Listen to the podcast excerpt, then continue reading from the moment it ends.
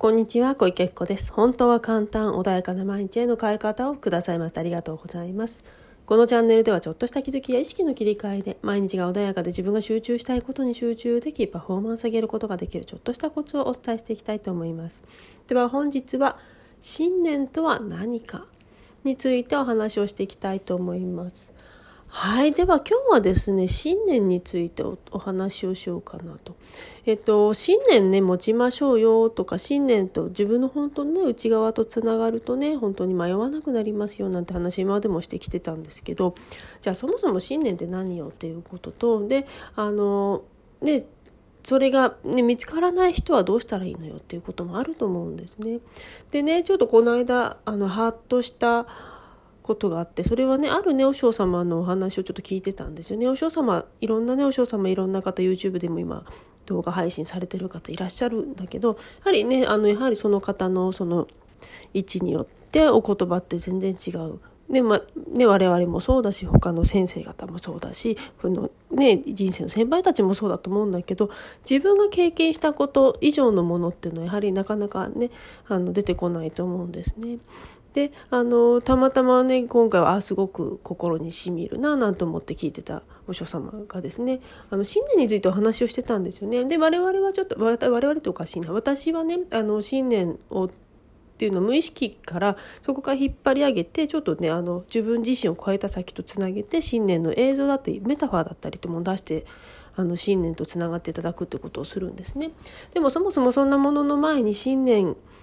がないと前に進めないって言われちゃうとどうしていいか分かんないっていう方もいらっしゃると思うんだけどそのねお話の中にすごくねあそうだなすごいいい言葉だなというふうに思ってたのが信念の念をまずね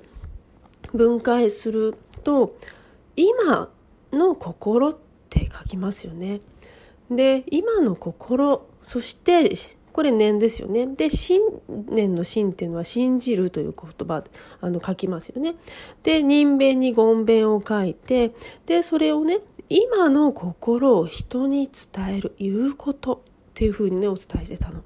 で、まずね、その何をしていいか分かんなかったり、どう進んでいいか分かんなかったりっていう方は、今の心を人に伝える、言う。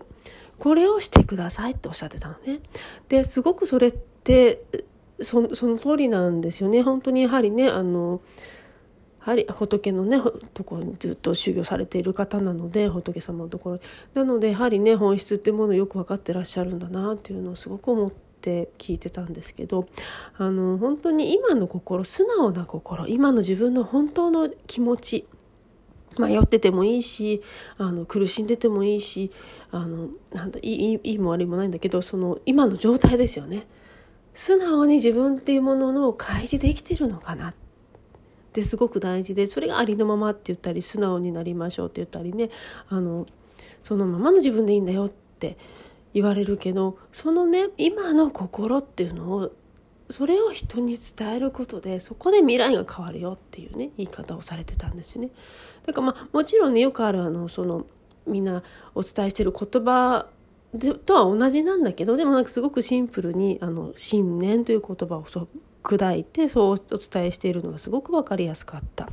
であの今の心を人に伝えることによって人に言うことによってじゃあ悩んでたら悩んでるそのね解決法を教えてくれる人に出会ったりもするかもしれない。でもし何かやりたいっていうことがあればそれやあそうなんだってその助言情報がねやってくるかもしれないしあのその方、例えば誰かがいたとして、その方に対して何か言いたいことがある。でもそれ飲み込んでると今の心人に言うこと言わない、言ってないですよね。だから結局我慢するっていうその悪循環に入っていく。だけどそれを言うことによって何が起こるか分かんないですよね恐れねそこの裏に恐れがあるかもしれないけど言うことによって前進するそその方との関係性が変わることもあるかもしれないしあ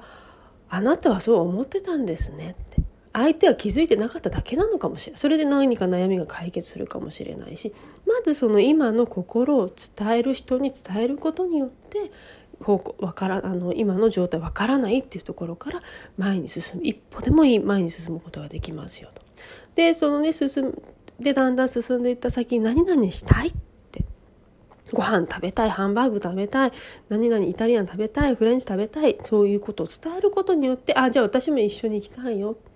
そんな人がねやってきて一緒にそれが叶っていくっていうことにつながる。そうするとそれがどんどんどんどん繰り返していくと自分の中のエネルギーっていうものがどんどん蓄えられて溜まってて楽しくなってさらに前に行こう前に行こうっていうことになりそうするとそしてまたこうこれがやりたいんだよって自分が今思ってるここを人に伝えるいうことによってあじゃあそれだったらこうあのあの人が知ってるよとかっていうふうにねで結果的に現実が叶っていくっていうようなねで信念っていう風にな形でちょっとあのもちろんメタファーはちょっと違いますけどそんなようなね感じでお伝えをしてたんですね。で私のねあの本当に尊敬するお友達本当にね実業家というかまあ仕事できるんですよ私が知ってる人の中で一番できるんですよね。でまあ多分世間的にも相当できるんですけどもその方がねよく言うの「ゆきちゃんね」って人に言うんだよっていうのをよく言ってたんですよね前からね。でまあさすがにねあまりにも仕事できすぎちゃうから私のちっちゃななんかをねあのちょっとなかなか言えないっていうのもあるんだけどあのそれもそれすらね本当に私がちょっと早く解決しなさいよってことかもしれないけどただまあさすがに大きすぎるのでちょっともうちょっとねあの具体具現化できる形になったらご相談したいなと思ってるんだけどそういうふうにねあの言いな言おうって言うとかなんだよってその方も言ってた。前ねあのそう電動バイクをねちょっとドバイの王様に売ったことがあったりするので自分で全部一から作ってね。でそれもやりたいって思った時にやりたいって言ったんだよ。って。でまあトヨタの社長とトヨタのね関係者とか連れててテスラに行ったこともあるっていう話だったんだけどあので、まあ、結果的にいろんなその特許の問題とかがあって、まあ、別の国でねちょっと全部一からやったって話なんだけどでもそういうのも全部言うからできるんだよっていう話をしててね。まあもちろんちょっとこれ大きすぎるので私にはちょっとねさすがにトヨタの幹部連れてテスラに行けないんだとかって思いながらね聞いてたんですけどそんな風にしてとにかく言葉に出そうよ。でそういうふうにすることによってあの前に進む。どんな小さなことでもいいから悩みでもいい。願いちちょっとしたねご飯何々食べたいでもいい多分あの誰かには人に合わせすぎちゃって今日ね本当はイタリアン食べたくないんだよな本当は和食食べたいんだよなっていう時もそれが言えない人もいると思うの。で例えばね私もあのなんだろうお店に入ってね好きじゃないお席に通されることもあるじゃないですか向こうの都合とか、まあ、あとはまあ単純にそこって言われちゃったりとかしてでも本当はそこじゃなくてこっちに座りたいんだよって時あるじゃないですか。私はもう極力それ言うようにいつからか分かんない言うようにしたのね。だって嫌な思いしてそこにいたくないから。でもちろんそれがやダメですよっていうのはお店側でちゃんとそれ言ってくれるから。だからあっちじゃダメですかっていうのを言うようにしたのね。だけどあるね私よりもちょっと年齢が上の方がね。同じ学び屋の方なんだけど「ゆきちゃんそれって言っていいんだね」って言ってたの。その方はそういうことが言えない。言えないんだね。言えなかったのねその時までね。